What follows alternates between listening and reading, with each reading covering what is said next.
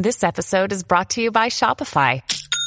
Forget the frustration of picking commerce platforms when you switch your business to Shopify, the global commerce platform that supercharges your selling wherever you sell. With Shopify, you'll harness the same intuitive features, trusted apps, and powerful analytics used by the world's leading brands. Sign up today for your $1 per month trial period at shopify.com slash tech, all lowercase. That's shopify.com slash tech. And we are live again, ladies and gentlemen. Yes, it is it is the marketing geeks. We are back and better than ever. Justin. Yo. Uh, I've been thinking a little bit about uh, certain things, and one of those is the idea of of language, and uh, how um, how Burroughs said that language is a virus from outer space and it's constantly shifting and, and changing. But I mean, language doesn't have any meaning anymore. But uh, you know what? What does is is visual graphics, mm. and uh, I consider myself a visual learner. How about yourself? Uh, I would say I'm an auditory learner myself, but uh, keep going. What, what, where are you going with this? Uh, in, take infographics for instance. Okay, I love infographics, but I, I don't I don't know the science behind them. I have no idea how, how to do that. So uh, guess what I did? What's that? Uh, I found ourselves an expert. Really? Yeah, man. It's uh, for, for serious. for serious. All right. Well, let's do it then. Let's talk to this expert about this visual stuff. All right, man. And uh, without any further ado, uh, ladies and gentlemen, I'm Andros Sturgeon. And I'm Justin Womack. And we are the Marketing Geeks.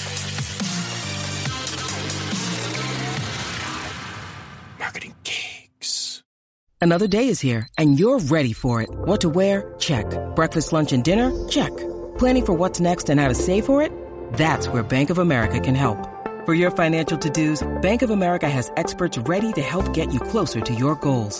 Get started at one of our local financial centers or 24-7 in our mobile banking app. Find a location near you at bankofamerica.com slash talk to us. What would you like the power to do? Mobile banking requires downloading the app and is only available for select devices. Message and data rates may apply. Bank of America and a member FDIC. When you need mealtime inspiration, it's worth shopping Kroger, where you'll find over 30,000 mouthwatering choices that excite your inner foodie. And no matter what tasty choice you make, you'll enjoy our everyday low prices, plus extra ways to save, like digital coupons worth over $600 each week. You can also save up to $1 off per gallon at the pump with fuel points. More savings and more inspiring flavors make shopping Kroger worth it every time. Kroger, fresh for everyone. Fuel restrictions apply. There we are, ladies and gentlemen. Yes. Here we are, the marketing geeks. Hey, Justin, tell us about tonight's guest. Tonight's guest, yes, we have Amy Balliet, and she is the CEO and founder of the creative content agency Killer Visual Strategies, uh, formerly called Killer Infographics.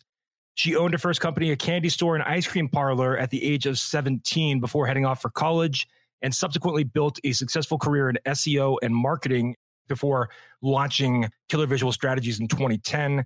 And for the years since, she's grown that company to become the industry leader in visual communication, driving visual strategy, creative content, campaigns for uh, global brands like Microsoft, Boeing, Adobe, Nikon, Starbucks, the National Endowment of the uh, for the Arts, and the United Nations. Wow.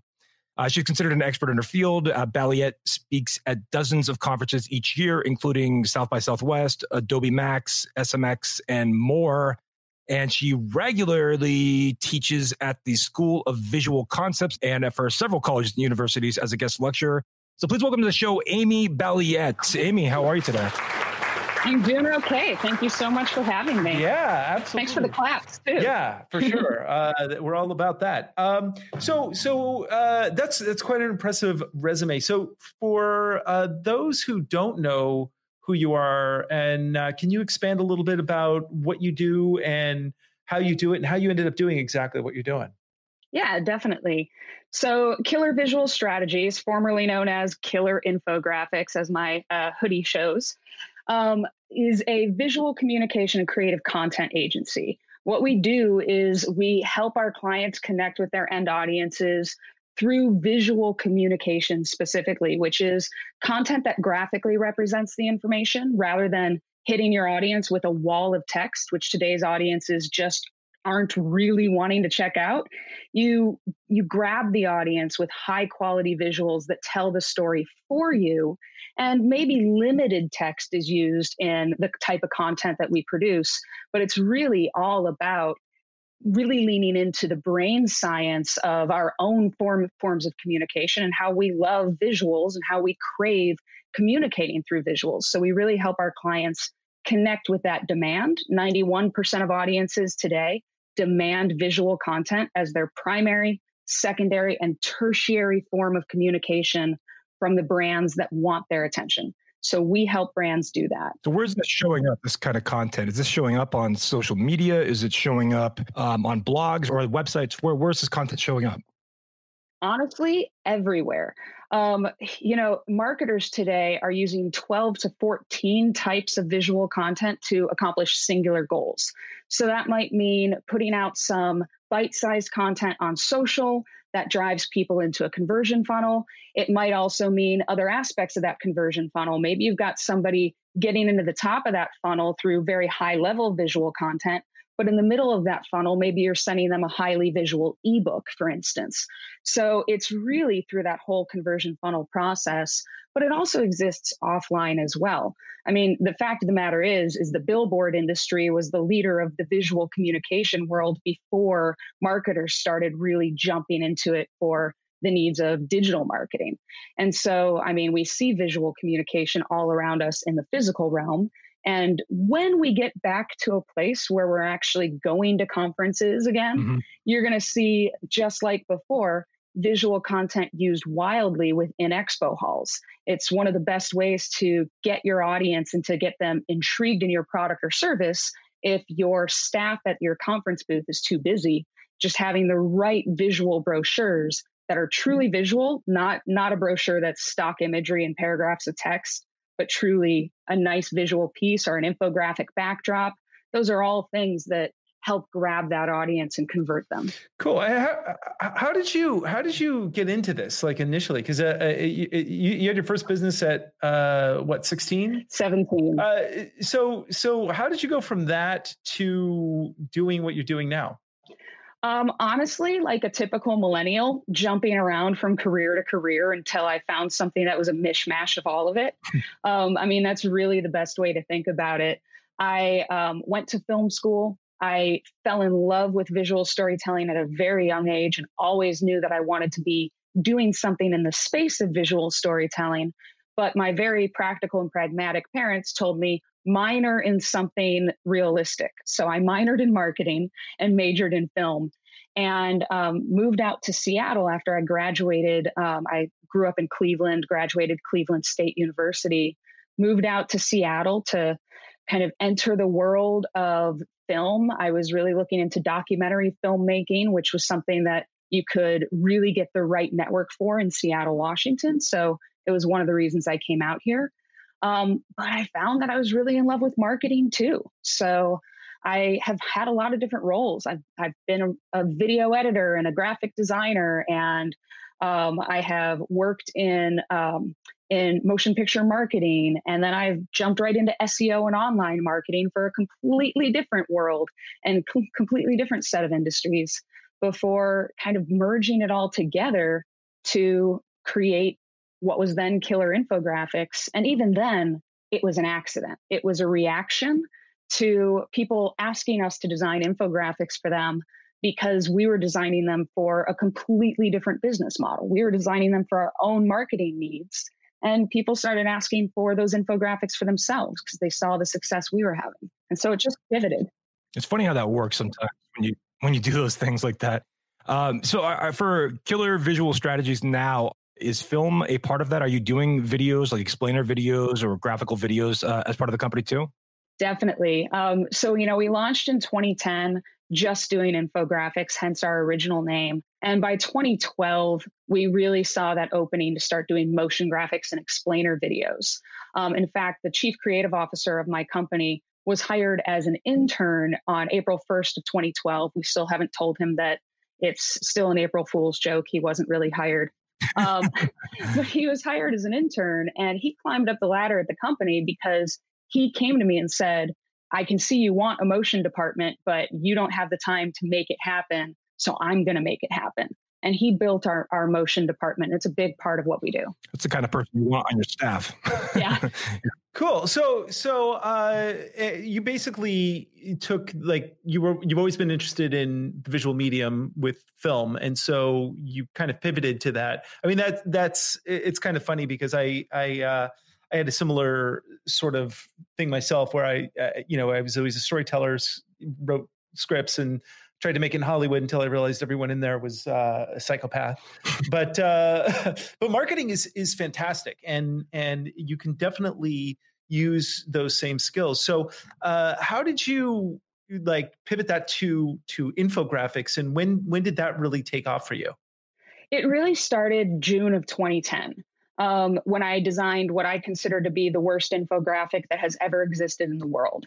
And it's actually on a bunch of top 10 lists as the worst infographic of all time. um, I, I, sh- I, show it in my book because I want to show off how I started. Um, it's just a horrible piece.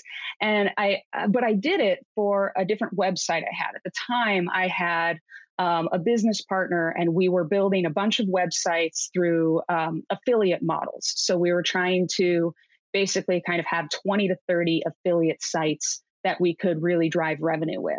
Mm-hmm. And in 2010, link building and um, you know really moving up in SERPs because of a really good high quality anchor link was still one of the most important aspects of Google's algorithm. Yep. It's still important today, but not nearly as much as it was in 2010.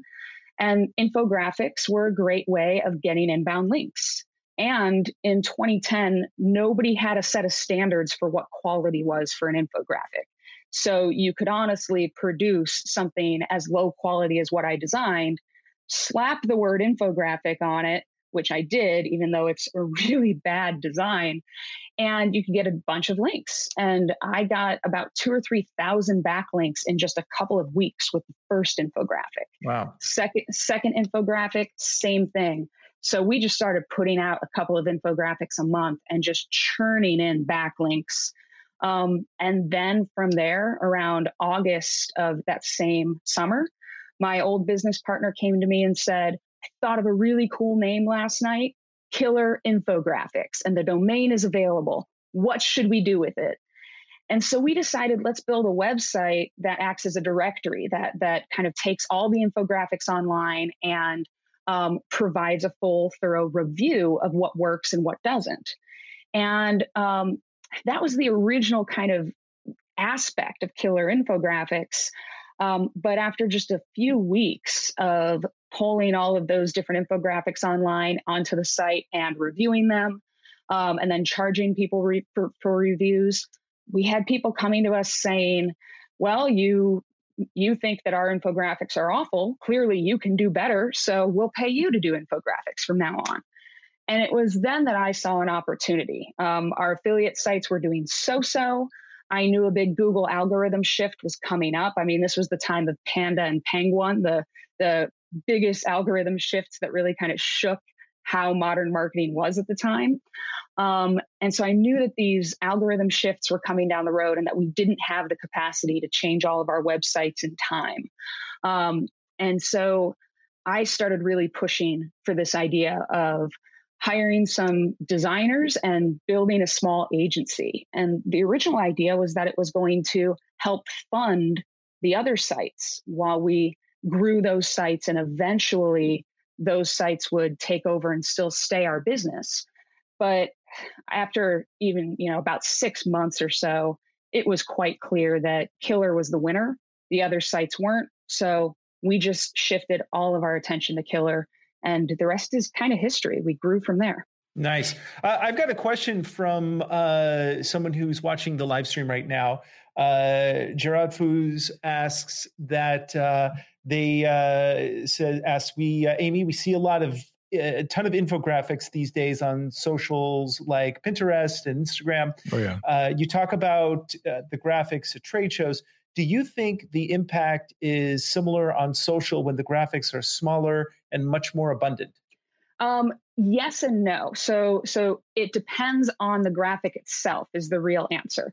The fact is is 99% of the visual content that's being pushed out there is so low quality that it's not going to succeed. It's not going to cut through the noise.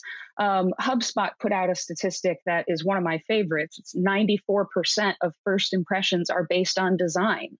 If you're leading with a subpar low quality design, the first impression somebody's going to have, which by the way, it takes one tenth of a second to form a first impression. The first impression that somebody's going to have is going to be incredibly negative about your brand. Yet, what cuts through the noise are the completely custom and original graphics that have very little text. The graphics that aren't just slapping text on top of a, a stock photo. Um, the graphics that aren't taking a bunch of stock vector, stock illustration assets that don't even match and sh- somehow putting them together in a design. So the super quality designs, those succeed they will cut through all of that noise. And they'll cut through the noise because our brain science is actually made. It's it's we're we're hardwired to give our attention to that content. But we are also hardwired to completely ignore low quality content. So to elaborate, yeah. To elaborate on this, so okay, so if I'm scrolling through my LinkedIn or Facebook feed, one of the things that's going to stop someone like me is going to be a quality logo that is not like obviously not clip art, not from Canva, like done done professionally. What what are some other things that would get people's attention? Because on Facebook, you know, we're all scrolling through, we're getting our dopamine hits. What uh, what are the things that that kind of uh, break the pattern of that to kind of make somebody stop? Like, what, can you give some examples of some of the other things that you're doing that are working uh, that you're finding success with? Definitely. Um, first and foremost, a big rule that I that I give and I break down in my book is avoid the stigma of stock. Stock imagery will not stop somebody. It will just somebody will completely gloss over stock imagery as they're kind of scrolling through that feed. Um, what really captures people's attention on social does depend on the social channel. On Facebook, you're going to get a lot more attention if you're leading with a 30 second or less motion graphic, something that is animated, something that is clearly using entirely custom illustrations throughout. Um, on something like LinkedIn, you're actually going to get more attention by having a selfie style video because people want to hear from thought leaders on LinkedIn. And so it feels more authentic to connect with somebody through a selfie style video on LinkedIn but that selfie style video needs to be framed really well meaning the the kind of top and bottom of it um, kind of like a, a letterbox on a normal 16 by 9 video but a selfie style should feel portrait you should still have a top and bottom where you have a very clean logo and at the bottom a clean call to action no clip art no crazy typography, just really modern typography. Um, definitely don't use things like Papyrus and Comic Sans, for instance. Um, Comic Sans is going to make a comeback. I'm telling right? you. It's on my 2020 list of apocalypse things that are going to happen. Comic Sans, yes. Comic Sans. That, that would cap off 2020. You're right. That's a that's a perfect apocalypse 2020 edition. Well, to, to, continue to continue down this road here, uh, let's talk about custom fonts. Mm-hmm. So, do you, do you do you not value custom fonts that all that much? You just think that you need to have a clean font, so like because some I've talked to a few different people about this, and I've heard differing opinions. Some of them are like swear that you have to have a custom font, uh, or it's uh, or you're basically wasting your brand. Can you uh, can you talk a little bit about custom fonts? Definitely. So there's two types of custom fonts. Honestly, there's custom fonts that feel a little sloppy, feel a little overdone. Um, I'll give you an example Lobster. Lobster, I used to love that custom font. It used to be one of my absolute favorites, but then it became so overused that it's actually gone the way of Comic Sans and Papyrus. So you kind of have to pay attention to trends. Um, when it comes to getting great custom fonts, I suggest going to Lost Type. Lost Type is a phenomenal resource of the best, most popular fonts out there. Um, they are beautiful fonts, but you should only lead with one custom font if you're if you're delivering visual content. And what I often see is people get so excited about all the different types of fonts out there, that they're trying to pair three or four custom fonts and it just feels like a jumbled mess at that point. So having one unique custom font that you use for your headline and your call to action, that's a great idea. You can also use it for any number labels and things like that. But from there, you should focus on some traditional fonts that people are used to reading online because it'll make it easier for them to digest the content. It won't feel overwhelming to them. Interesting. So, uh, what what goes into like what are the elements of a good infographic? Like, if you if I wanted to say uh, explain that there was a podcast that was very awesome and some stats around that, uh, especially a podcast around say marketing, for instance. How how would you like what what when you get a, a hypothetically hypothetically, uh, and it only has seven listeners? How how would you break down a particular story? Like when when you get a job, what are the elements that go into making a winning infographic? So there's eight rules broken down in my book, and I can kind of dive into a few of them. Um, when it comes down to an infographic itself, one of our first rules and our favorite rule is always think about context. It's a con when there's too much text. Very simple, easy rule to remember. So, when we're preparing to design an infographic, one of the first things we'll do is really work out the word for word content of that infographic, that script. Um, that script has to be designed and, or pardon me, developed first because that's going to inform the design. But it also gives us the opportunity to really identify where the text is too much versus too little so that we can get it to a point where it's not too text heavy. When it comes to the design of the infographic, a high quality, well designed infographic is going to incorporate a few key features. First and foremost, it's going to use a column based layout. Um, the same way a great web design uses a column based layout. It, an infographic should do the same. People often think, well, it's not a website, so I'm not restricted to, spe- to specific columns. But if you actually follow a two to four column structure in an infographic, you're going to find that everything feels so much more organized and it will be far, far easier for the viewer to actually take the information in. Another thing to consider is um, making sure that the entire illustration style throughout the infographic is the same style. This is one of the biggest mistakes that people make. They often will buy a bunch of stock vector assets, um, or they'll be building an infographic in Canva, which has a lot of stock vector assets and they can't find the illustration they want from one vector pack. So they go find it from a different pack. But those end up being completely different illustration styles. And that just clashes. It ends up becoming something that's really hard on the eyes. I also often see um, designers mix 2D and 3D elements. You got to pick one.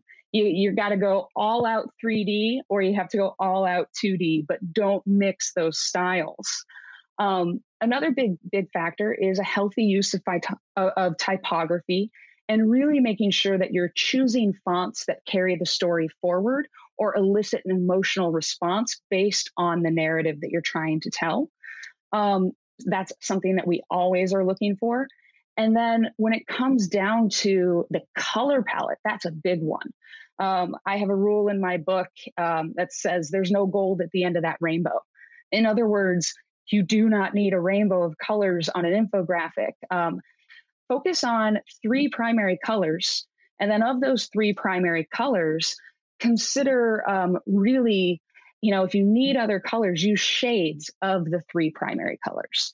And in those three, one color should be your standout color, should be your pop color that you use for important pieces. So maybe it's the color that's always representing a number in your infographic as well as your call to action.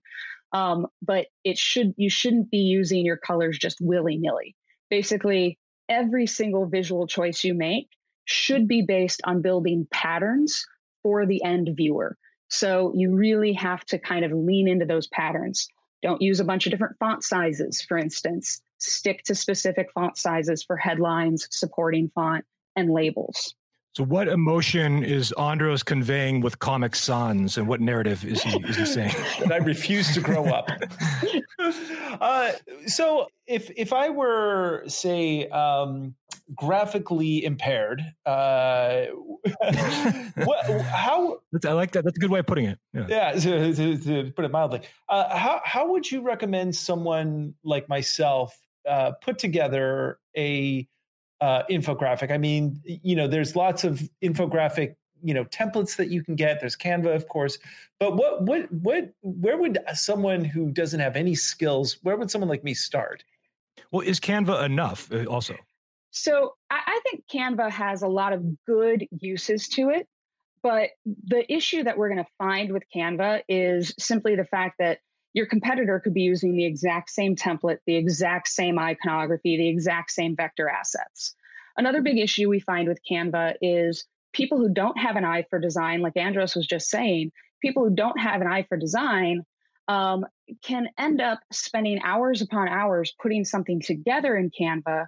And because they put all that time in, they kind of lose the ability to judge the quality of the design. they end up thinking it's a great design. They put it out to the general public, it fails. And in its failure, they blame the infographic. They say, oh, infographics aren't meant for me instead of realizing that the issue is actually the design itself. So, the true answer is if you are not a designer and you don't have an eye for design, don't try to make the content yourself. Because again, 94% of first impressions are based on design, and you only get a first impression once. You don't want to risk that. Hire a good designer, hire somebody whose portfolio shows great infographics already. Because I'll tell you this when we started, we tested out over 250 designers with beautiful portfolios, but only five of them worked. Only wow. five of them could actually design an infographic. It, it turns out that you can have a fantastic portfolio, you can be an amazing designer, but it takes a very specific mindset to be able to design for visual communication to be able to properly design an infographic. And so the fact is, is just a portfolio without infographics won't do it. You got to find somebody who's designed infographics before and who's really seasoned in it if you want to get a really good um, a really good graphic. And that's one of the things I cover in my book is um, is actually the the concept that um, if you're looking for a freelancer, here's the hourly rate you should be paying. If you're if you're going to a freelancer that's charging you less than less than that hourly rate most likely you're going to have really bad content as your end result.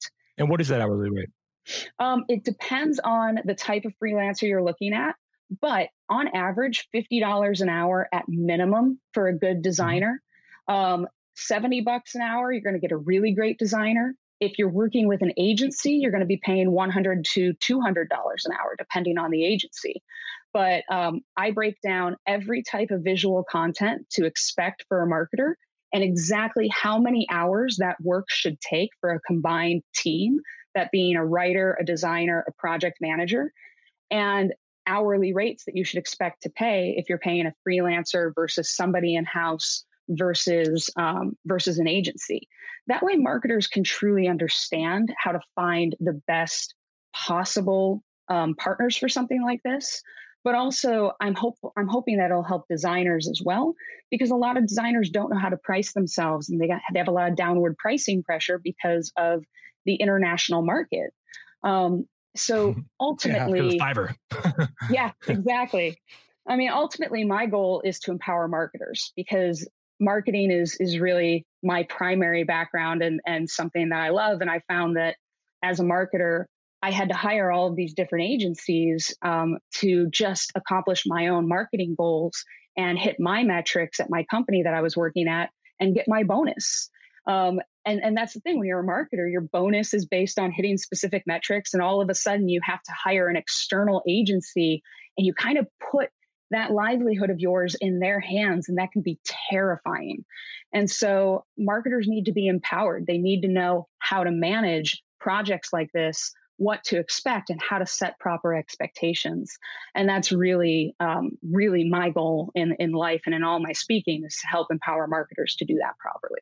And part of that, I think, is like kind of self awareness and knowing your own limitations. So you need to know, like, okay, I'm not good at graphic design, so I need that's something I have to assign to somebody else or outsource. Yeah. But I can handle the Facebook advertising component where I'm running the ads itself and tracking the data. But uh, yeah, so I, part of that is just kind of a self awareness. Go ahead, Anders. So, so in short, uh, just like a chainsaw juggling, you should leave it to the experts. I, I learned this lesson the hard way. Just, you know. Uh, I have another question here uh, uh, from uh, one of our listeners uh, viewing live.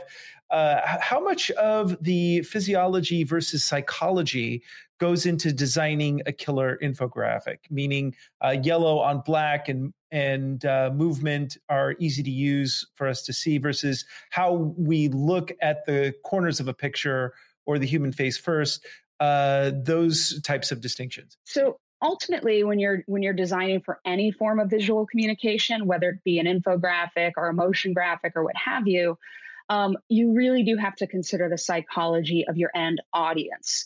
And there's two aspects of that psychology. There's the innate the innate brain science that exists in all of us and then there's kind of the personal preferences of your exact target audience so when we think about that brain science that exists in all of us, some key things to consider are the fact that visual information can actually get to the brain 60,000 times faster than any other form of communication that exists. The reason for that is because visual processing is one of the first things our brain really learns how to do.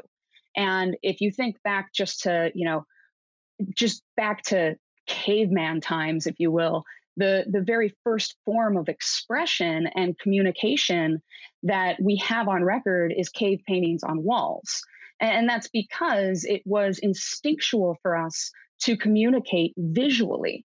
And in a world where we're inundated with information left and right, it makes sense that we're kind of rolling back to those base instincts. The, the concept um, or the phrase, the path of least resistance, comes from brain science. The concept is simply that, you know, we're forming all these wrinkles in our brains and they're connecting different synapses. And the the less wrinkly part, the the kind of straight connections are where we can process information fastest. And so our current paths to least resistance actually live in our visual processing abilities um, 30% of our cerebral cortex is made up of visual processing skills, while only 3% is made up of the ability to process the sound around us. And, and if you think about the fact that we can be in a loud room and hear our name from across the room just from something where it's subconsciously hitting us to a conscious level, that's with only 3% of our brain power consuming all of the noise around us. So, with 30% of our brain power consuming all the visual content around us, it makes sense that we are able to connect visually far easier. So, knowing that, you really have to kind of lean into universal iconography. Universal iconography connects with us super quick. Think about a recycling sign. You can see a recycling sign from across a room and you know, okay, I go and I recycle my trash over there. You can see a caution wet floor sign as you're walking through an airport, and you know, hey, if I walk there, I'm going to slip, I'm going to fall, I'm going to break my back. You know all of these things without having a paragraph of information saying to you, if you walk here, you're going to slip, you're going to fall, you're going to break your back, et cetera, et cetera. So yeah, someone hmm. someone shares a post with a with a red, white, and blue Q. I know they're batshit crazy. Exactly. 100% and that's the thing it's it's all about those visuals where we come to these quick conclusions when we see specific visual content um, so that psychology is universal. But there's also personal psychology. I mean we can we can use politics as an example. If you're trying to connect with trump supporters then you're going to use visuals that are very specific to that crowd versus if you're connecting with Biden supporters, you're going to use a very different set of visuals. So you have to consider what the end audience assumptions are and wants are. And you have to also design for those specifically. Now, have you have you dealt with that particular thing where you uh, get a client and they want you to to design an infographic to promote something that you may be you may find morally dubious, uh, what do you what do you do you take the job and or do you do you have you denied clients i have de- i have denied clients.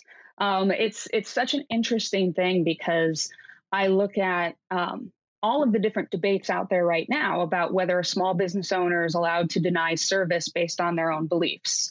And the fact mm-hmm. is is i have i have denied service based on my own beliefs. And i think that small business owners should have that capability and that right. It's their business. Um, and so, I mean, I remember the the first time I had to say no to a client, and I'm not going to say uh, who that client is, but I will say that they were a major Fortune 500 company that was participating in stuff that we did not agree with as a as a company ourselves, and we hire and fire by the values of our company. We hire and fire our employees by values. We hire and fire our clients by values as well. It's one of the things I love about being an entrepreneur is that is being able to just you know say to a client you're you're kind of a pain in the ass and I don't want to work with you anymore uh, and and that's one of the the best things ever. Uh, I have a I have a question. I want to come um, I want to talk about uh, explainer videos a little bit. So we haven't mm-hmm. really we haven't really gone that direction because like back in like 2015, like the the Fiverr two minute explainer videos got big and really popular, and like all the SaaS companies were doing these two minute. There's actually I think they're still doing them. these two minute explainer videos that are made on like Powtoon or I forget what the name of uh, the software was, but this Tune software that everybody was using the same graphics, same thing. Can you can you talk a little bit about like quality explainer videos? What uh, what you see is necessary in 2021 now? Like what's working? Because again I, I see so many people that are just using this generic template and like it's such a turnoff now in my opinion anyway. I i agree entirely. That's that's the issue with templates. That's the issue with diy solutions is everybody will glom onto those and then all of a sudden it feels redundant and overused and all of your investment of time and money just disappears. And so, um, a good explainer video is going to be anywhere from 60 to 90 seconds in length. Although these days, 60 seconds tends to be the sweet spot. Um, in fact, if people see that it's over 90 seconds in length, you're only going to get about 47% of your audience pressing play. So you want to keep it at least under 90 seconds. Um, other good aspects of a great explainer video include um, having a three act structure. In 60 seconds to 90 seconds, you can still do a three act structure. The first act is introducing the problem. The second act is where you spend the meat of that explainer video. That's the bulk of the time, maybe 30 to 45 seconds of it, where you're talking about how your brand or service is the solution. And then the final act is the call to action.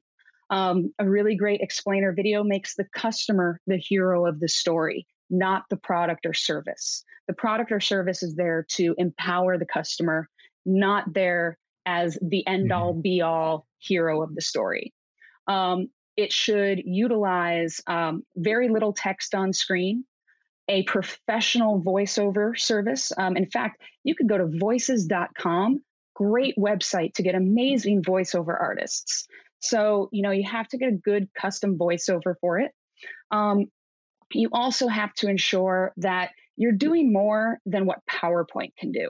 Don't just animate things left to right and up and down and and you know zooming in from from nothing to to something larger.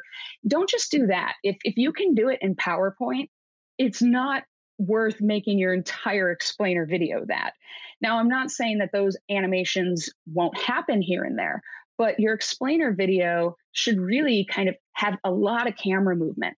And the more camera movement you have in an explainer video, the more successful it is. And by camera movement, when, when I'm talking about something animated, people might be saying, what the heck does that mean? But the fact is, is a great animator can make it feel like a camera is panning around in a scene. Mm-hmm. Um, don't rest too heavily on typography in an explainer video. We used to live in a world where kinetic typography was all the rage in videos. It lasted for about two years. Uh, it just doesn't really drive much attention anymore. Don't do a whiteboard video those were also overdone and hmm. therefore they're no longer that great. With a little hand? Yes. Don't use stock photography. And if you're going to have characters, make them animate in a realistic way don't don't just simply have a character standing there doing nothing or don't make it look like some paper doll has just been dropped onto the scene they have to truly animate like a real character would but all that takes time a good explainer video is about two to 300 hours of work. It's not a quick and easy thing to do. And so, one of the biggest mistakes out there is, is people see all these kind of cheap, quick churn solutions and say, oh, I'm going to go buy that explainer video service. But the only way somebody can turn around an explainer video in under a week is by relying heavily on templates. And because of those templates, your script has to be written to match that template instead of written to best display your product or service. Mm-hmm. And so, if you really want to succeed, you have to have something that can be informed by the narrative of your script. And if if if it has to be informed by that, it has to be custom and original. So how uh, I have a question like how long do you think you can maintain like a still shot? Um, and this can go into regular video too. Because like I, I, look at like you know what we're doing right now we can get away with this because we're live. Mm-hmm. but like if i if we put this video on youtube you know people have trouble engaging with this kind of content for long term without like camera cuts without like stock footage inserted in there or like different like movements so, and so I'm kind of curious, like, what are you seeing in terms of like how long can like one shot kind of be on screen before you need to make some sort of a cut? Like, what, what, like, what are you, what kind of attention span are you seeing people have? so when it's when it's a short form video, we're talking about a couple of seconds. When it's like, let's say a, a presentation that you're doing and it's going to be maybe 30 minutes. Well, something like that, you might want to switch every 30 seconds or so. Mm-hmm. Um, and so it does depend on the length of the video itself. But yeah, when it's short, I mean, we're we're kind of jumping to if not the next scene, the next angle as quickly as we can. Because that's the other thing to note. You can have the same scene and a lot going on in that singular scene, but just like in live action, where you're jumping from angle to angle, you can do that in a motion graphic as well. And it's just about bringing in that diversity because it really engages the audience and the eye. I mean, brands today, they're not competing with others in their industry. They're competing with Netflix, they're competing with Hulu and Prime and all of these blockbuster entertainment solutions out there. That's who you're competing with. So you have to deliver at that level these days and and short attention spans. I mean yeah. you know I, I i kind of lament this particular thing. And as a filmmaker uh amy i'm sure you can connect with this. Uh, one of the the best opening uh opening credit sequences in my mind in in cinema history is once upon a time in the west uh, sergio leone. And it's 10 minutes of three guys just waiting for a train. And it's so it's it's just it's so well done. You're you're the way that uh, it it's shot. But uh, the other day, I'm watching a movie. I, I forget what it was with my son, and uh, I said, "Hey, watch this movie. It's a classic." I try to show him older movies. And 30 seconds into it, he's like, Dada, this is boring. I'm like, just started. it started yet. This is the credit sequence. it's like, come on. And so so the the kind of the the impatience to have things start happening right away uh, you know, it's like Michael Bay. This is, yeah, you know, you got to have an explosion in the first. It's Michael Bay. Uh, and I, yeah, and his fault. All right, it's his fault for this. Yeah, and I, I, uh, I, I just, I'm, I, I, I, I lament the fact that that those days are behind us. In fact, the, you know, the whole idea of the movie going to the movie theater seems like it's going to be behind us. Yeah, uh, now especially. It was going to be behind us anyway, but that it just became a lot faster. Uh, I have I have one more or maybe two more questions here. One, uh, uh you follow Gary Vaynerchuk at all, Amy? Yeah, definitely. Yeah. Okay, so I've seen like on LinkedIn recently, and and possibly on Facebook as well. He's been doing like this new format that's like four slides. They're kind of like motion slides, and they kind of have like a story that they tell. Mm-hmm. And that's kind of a new thing that is uh, that's kind of starting to become a trend, but not. I would say it's not uh, that widespread yet. Uh, are you seeing a lot of people adopt that strategy where it's like these like the four frames and like the the story that's being told with nice graphics and everything? Yeah, almost like a comic book. Yeah, yeah. exactly. It's it's kind of like you know once Instagram stories started to retrain our brain in taking in information that way, we're starting to see people um, really experiment with different ways to execute on that. And I do think that that's going to be um, a pretty big trend for a short period of time. I don't mm-hmm. think it's something that's going to stick around for all of that long, but I do think that I'd say over the next six months to a year, lean into that because there's a lot of opportunity there. One of our uh, listeners, uh, uh, uh Gerard Foes, just asked uh, about the. how you pronounce it? I, I hope so. I'm sorry. Uh, if, if Gerard, I'm if, if I got that wrong, please correct me. But uh, he was wondering about the, the the whiteboard illustrations with the hands. Are those still relevant? do, you, do you, no. no. The answer no. is no. No. She said Gerard. that earlier. So yeah, no, no. walk away from it. Put it down. Move away slowly from the whiteboard hand drawing video. Yeah. The other thing I just wanted to bring up because I think it's interesting, and you'd probably know a little bit about this, is like the idea of Netflix thumbnails or even YouTube thumbnails. Um, because I, I, I we we had a guy from Netflix that worked in the art department on this show, and and we we spent some time talking. Well, he was doing a lot of billboards for Netflix also, but we, we spent a little bit of time talking about the thumbnails and how not only are the thumbnails like they, not only do they invest a ton of money in the thumbnails, but there's a custom experience. Like everybody, every, different users see different thumbnails based on like the profile that they put together on you, or the uh, so that your algorithm's different based on your history, your viewing history, things like that. Do you think that like websites will eventually integrate that kind of technology also, where you're seeing where because we, we talked a little bit about this on the show too, about like custom experiences and um, dynamic content based on you know like crm tags or whatever we've kind of stored on somebody? Do, do you see that as like the next thing that's going to happen and like and, and the visual can play into that? Yeah i actually think it's really important. I mean the Net- netflix thumbnails are a perfect example. Um, there are shows that i won't even press play on until suddenly that thumbnail changes and i see oh that actor's in this. Okay i will watch this. Yeah. Um, i mean those thumbnails convert me so quickly it's crazy. And I, there's a, a, great company out of San Jose called Cloudinary. Um, Cloudinary is really focused on helping to speed up highly visually rich sites. And they have a lot of solutions already for dynamically loading imagery. And so my guess is they're going to be one of the one of the companies on the forefront of making that easy for all of us. Um, but it mm-hmm. has to be easy. It has to be something that doesn't bog down our sites. I mean, there's so much still that has to change and shift to just make that experience a, a, a legitimate experience that people will really be willing to adopt as a, as a brand. Um, but the other thing worth considering is Google is trying to make it so that they can their AI can read your visuals so that their AI can identify if you have quality visual content on your site if you're utilizing the, sim- the same illustration style throughout and things like that. Hmm. And so if you're dynamically changing those thumbnails, one question is going to be what's going to come first the the google algorithm shift or the dynamic change of thumbnails there's going to be hmm. something yeah, and if it's slowing down your site, that's double whammy for you, your SEO. Exactly.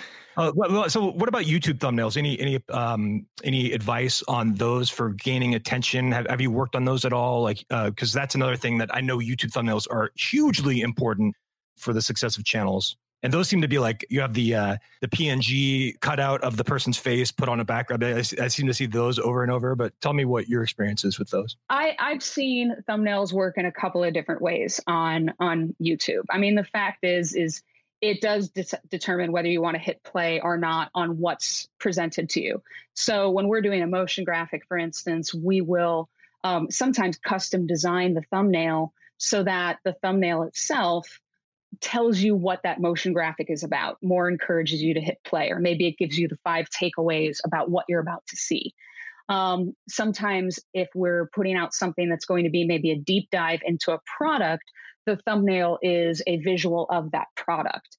So, having a thumbnail to encourage um, click throughs and plays is really important. We've A B tested thumbnails, um, not just on YouTube or and Vimeo, but we've also a B tested them on somebody's homepage as a hero image.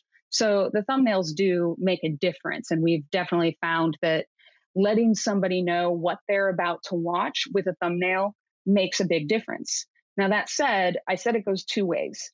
I've also seen thumbnails that are completely, ha- have completely nothing to do at all with the content, but people use those thumbnails because people press play oftentimes those thumbnails are pretty risque. so typically, like I, I, see, for instance, YouTube influencers who um, might be a husband and wife team, and they they do all these vlogs, and people watch the vlogs. All of a sudden, all the video thumbnails for all of their vlogs are pictures of the wife in scantily clad outfits, and that's mm-hmm. what gets people to subscribe and press play even though n- none of that actually exists in the content of the video. You don't know me. You don't know me. Right? I can't help it. It's a glandular problem.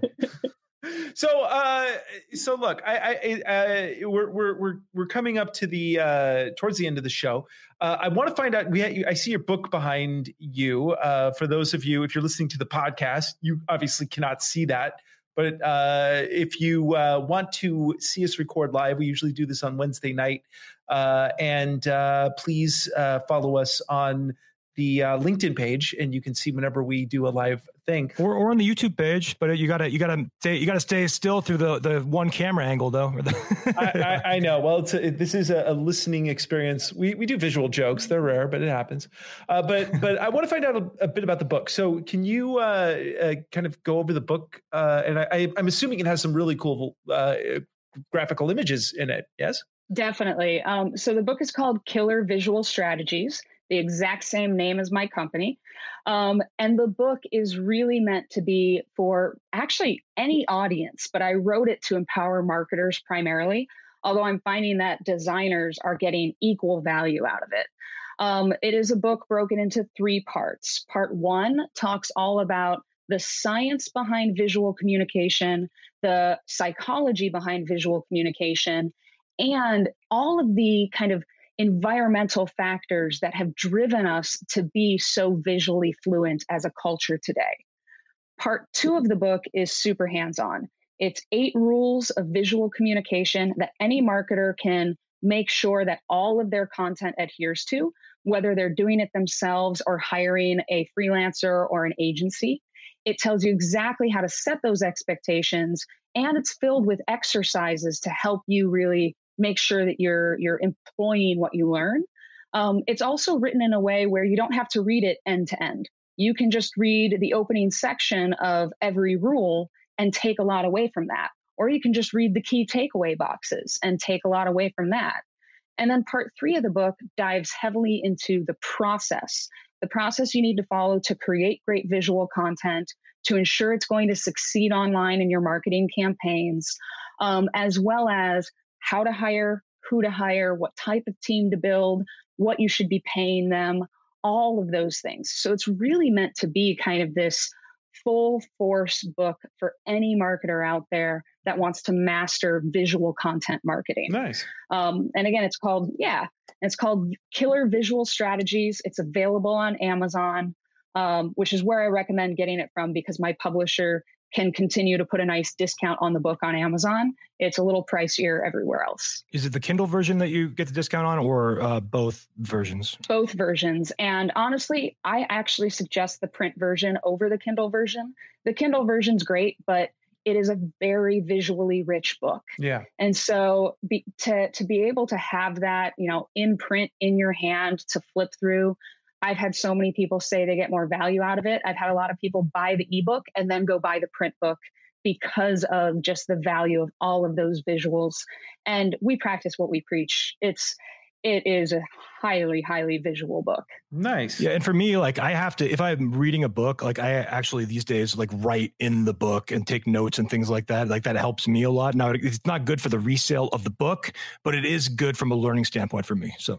I do the exact same thing. So uh I'm I'm definitely I'm definitely going to uh, get this book. I I, I commandeered my wife's uh, e-reader, uh, so I've been doing a lot of reading on uh, on on tablets. But I do miss the book, and this sounds like a, a, great book to get. So I'm definitely going to get it. And it sounds like it would also give me a, a way to, if I'm going to hire that expert to do an infographic or some sort of visual thing, it, it sounds like it's a good way for me to kind of storyboard and yeah. conceptualize what I want. Or like a roadmap. A roadmap, yeah. Exactly. Exactly. Cool. Well, I am uh, I am definitely going to get that because it sounds uh, fabulous and it can it can be right here on my coffee table. and I have like a million more questions for you, but uh, we we are out of time, I think. So uh, I know Andros has his important question to ask you, though.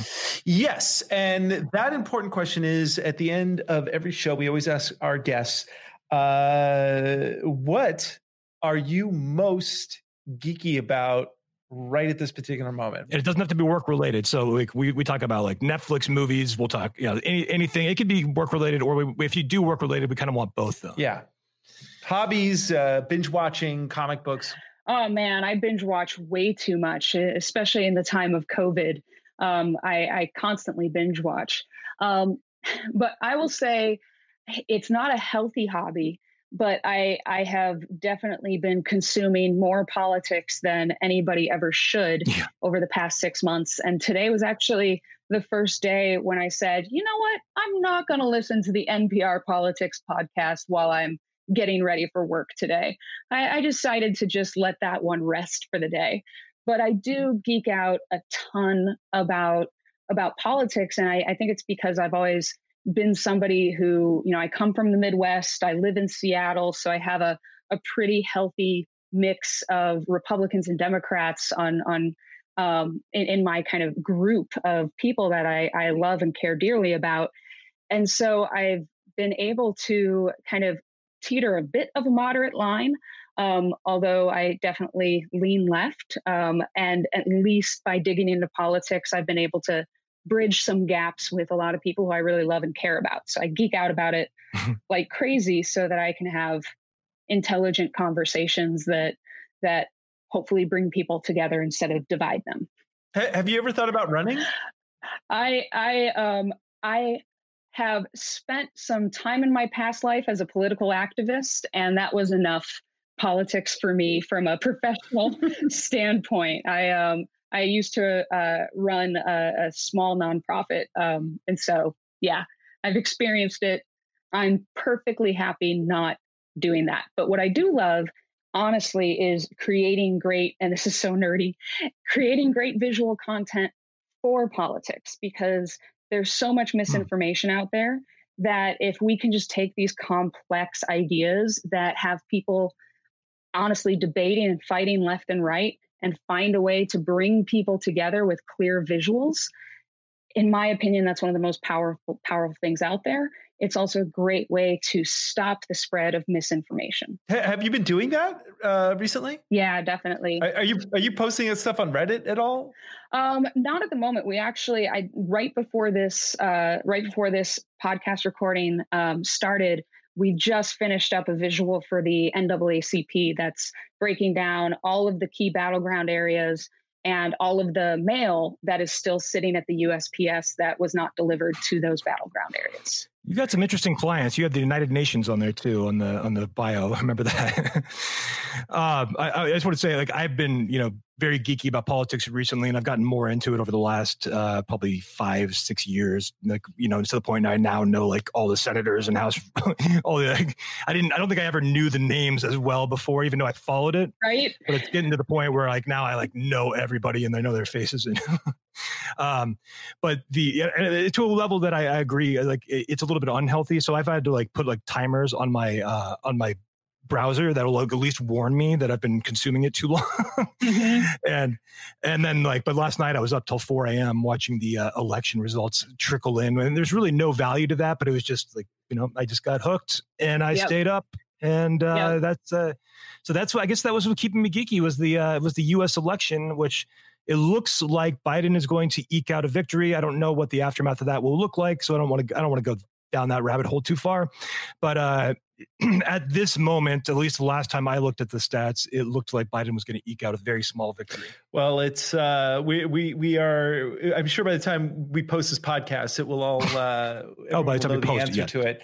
but uh, but I'm I'm I'm with you. I've got I, I, I had an election hangover this morning. Yeah, where it was like because uh, I I I moved to the Netherlands four years ago when exactly four years ago I made my decision to move to the Netherlands. In fact, t- today's the anniversary of that, uh, and I, I, uh, I, you know, it's it's it's bizarro because I have people uh, here in the Netherlands. It seems like most people know more about American politics than most Americans do. right. And so they yeah. they kind of come up to me and they give me this long stare and they're like, why? And I'm like, man, I don't know. I, I just I I don't know. I don't know, but that's why I'm here, right? Mm-hmm. So I, I get a pass.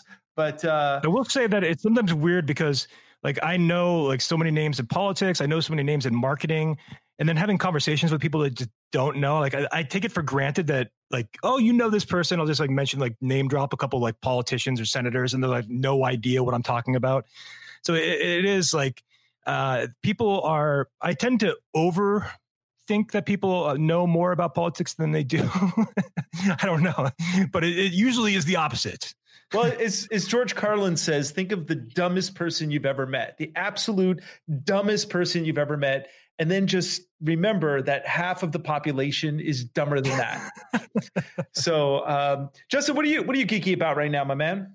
Well, I mean, uh, other than politics, I, I, did watch the new Borat movie, and uh, it, it, was I, I, was I enjoyed it. Um, it, it like the Borat character has like doesn't hold up as well as it did in like 2006, I think. But the some of the scenes were still really funny, and there you know there there are some shocking ones in there particularly one of them where uh, there's a dance scene. That's all I'll just say. It's, it's a dance scene, but it was uh, it was pretty graphic. I, uh, I I wanted my wife to see that with me, and she's just like, absolutely not. I'm like, can we give it at least the 10 minute rule? She's like, absolutely not. So um, I, I have to I have to still watch that. Uh, but I, I, do enjoy Sacha Baron Cohen for the most part. So. Oh, the guy's brilliant. I mean, I did yeah. see uh, Chicago Seven on Netflix, and he's that guy's amazing. He's an amazing actor. He's an amazing comedian. He's an amazing writer. He's uh, and an eloquent speaker. The speech he did uh, about social media and Facebook was unreal. I mean, he's the the man is is definitely made my list of top three people I would love to have uh, dinner with uh, at some point. But uh, and and he, he, could show up as Ali or Borat. I don't care. you know. Uh, I I I have a, a, a, kind of an interesting thing. When so if you are if you have Audible and you have the subscription where you get the mm-hmm. free uh, books, uh, some of my dad's books are on Audible in the free section. My dad was uh, a science fiction writer, and he uh, he wrote this book that I haven't read yet, and it's called Venus Plus X uh, it's uh, so if you have the Audible subscription, it's free, or you can just buy it on Amazon. Very interesting uh, book. It, it uh, on some level it's a little dated, but it's about a guy who wakes up and he's in some strange futuristic city with these humans that are both male and female, and they are this new evolution of human being that has basically uh, uh, figured out all the problems that humans were suffering and they solved them. And part of that was having a genderless society where both uh, where where everyone has male and female anatomy, uh, and uh, their their their worship, uh, their god that they worship is the the child the uh, so as you worship the child the child is worshiping you as a parent and so by having this symbiotic relationship it helps to uh, uh, equalize where people are and the best uh, the, the the best bit about the society is uh, they have a uh, a technology that if you're having an argument, you can show them a mirror of what you look like to everybody else. Now, you can't use that on yourself. Someone has to give it to you, and they have to ask for consent. So they have to say, "May I show you what you look like right now?" So they can't just spring it on you. Uh, and and in doing that, everybody is very conscious about how they approach people because they don't want to. They realize that they could very easily look like a big idiot. Uh, they don't just all say, "No, I don't want to know." Uh, they could, I guess. Uh, you know, that's kind of that's kind of my take on listening to the show. Uh, I don't because ignorance is bliss. Yeah, I, I, uh, I don't want to hear what a big idiot I am. I, I, will add that the Marketing Geeks, uh, as of I think a week ago, uh, was added to Audible's catalog of podcasts. So we are on Audible now. You can listen to the Marketing Geeks on Audible. We are on Amazon Music, Audible, Pandora, uh, Google Podcasts, Apple Podcast, like everything, everything pretty much. And Amy, so. where can people find you if they want to know more about you? Are you doing? You said you do talks, you do different things. Where can we find out more about you? Yep, yeah, definitely. Uh, you can follow me on Twitter. You can follow me on um, LinkedIn. So on Twitter, it's at Amy Balliett. Um, for those of you listening, Balliett is spelled B like in boy, A L L I E T T. Very weird spelling, so people usually don't know it. And A M Y, just in case if they try to put an I in there or something. A-M-Y. True, yeah. yeah. traditional Amy spelling. Um, and then you can find me on LinkedIn. LinkedIn is where I post most stuff. I actually, um, you know, talking about Netflix plus politics. I watched the documentary The Social Dilemma mm. about three months ago. Mm, Haven't been on Facebook since. So you're not going to really find me on Facebook, but Twitter and LinkedIn. We've talked. Uh, we've talked uh, quite a bit about it. We haven't done a whole episode on that on that documentary, but we we've we've talked about it at nauseum, I'd say a little bit. Yeah, but it, that's a that's an interesting one. I mean, the the movie itself is a little cheesy in, in some respects because mm-hmm. it's just like the, the cut scenes and some of the some of those things. But like the content is pretty shocking. And but just to just to take the the thesis of that movie, which is basically that social media is contributing to the polarization of the country, and look at the results like 2010 to 2020 and like what's happened. And it's like, oh wow. Yeah. yeah. if exactly. this is true, like this is like if we go another 10 years, it really could be like doomsday. I mean, it's it's pretty crazy how how much that has shifted. Mm-hmm. I wonder about that. Like a uh, 150 years from now, are people going to look back and be like, "Oh my God, what they did with social media back then"? It's the way we talk about like the way we treat yeah. mental illness in the dark ages. You know, it's like uh it, it's it, yeah it's it's it's bananas. And if you and here's a just a before we close the show there's a funny anecdote. Uh i talk a lot of shit about facebook on the show and we started doing live streams on facebook of the show. And uh, at some point i went to log in and it said oh sorry you need to verify your identity. So uh, I never changed my old email address. And so it it was sending me like verification notifications to an email address I don't have anymore. So I'm uh, I'm essentially locked out of uh, Facebook, and I'm okay with that, except for the fact that uh, a client of mine had their Facebook page through my account, uh, and uh, I have to get back in there now. And I'm like, I'm I'm I'm bummed out about that. It's like you could God. do it, I'm sure, but yeah, yeah, it's going to be a hassle. oh, but uh, people kill your Facebook page. It's Mark Zuckerberg is an evil alien sent from the planet Sirius to destroy us. Please, please destroy your Facebook page. And with that, everybody, I want to thank uh, our guest, Amy Balliett. That is uh, awesome. Uh, standing next to me is our show producer and uh, AKA my lovely wife, Iris. Uh, Iris, uh, hey, what? Uh, tell me what? What are you? Uh, what are you? Uh, What's new? Geeky about right at the moment? What I'm geeky about? Well, uh, I, it's been a while since I was on the show because I uh, actually have been super busy. At this moment, my uh, my passion is making little promo movies and websites which is uh, which I like uh, for the creative uh, process. So what I do is I take business owners. We have strategy sessions. They're going through a transformation. They had a business uh, going, but some things changed, and the way the look and feel and the branding is doesn't fit what they do anymore. So we change that around. And part of that is making a movie or uh, building a website. So yeah, that's my passion at the moment, being creative and nice. producing stuff. It's kind of in line with our guest today too. Oh that's really? Cool. Oh, yeah. I should I should listen to our guest.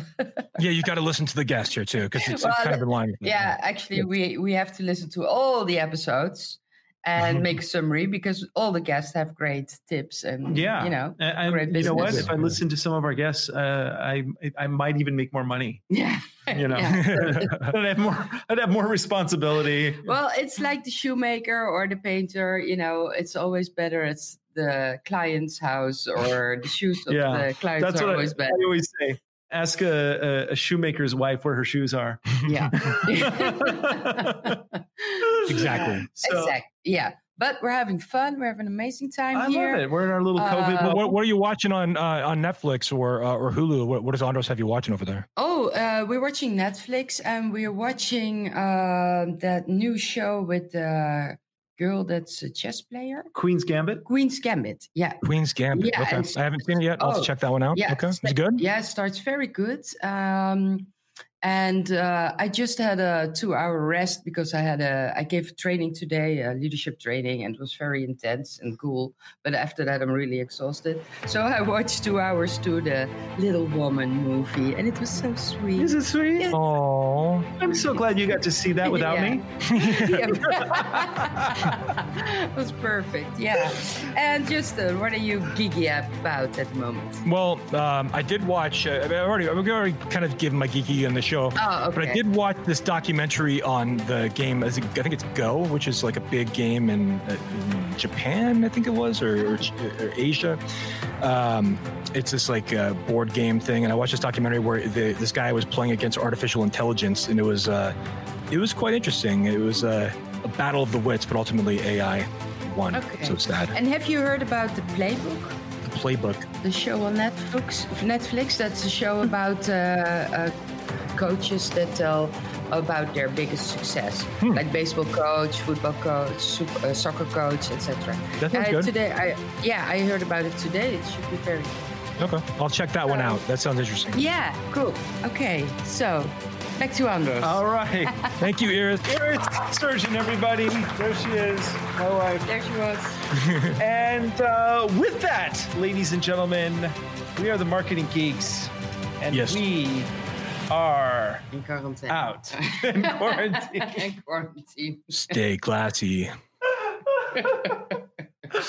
oh, fantastic! Marketing geeks, come on, bring your friends. We'll learn marketing from distant lands. Andre Sturgeon and Justin Womack, the fun will never end. It's marketing geeks. Marketing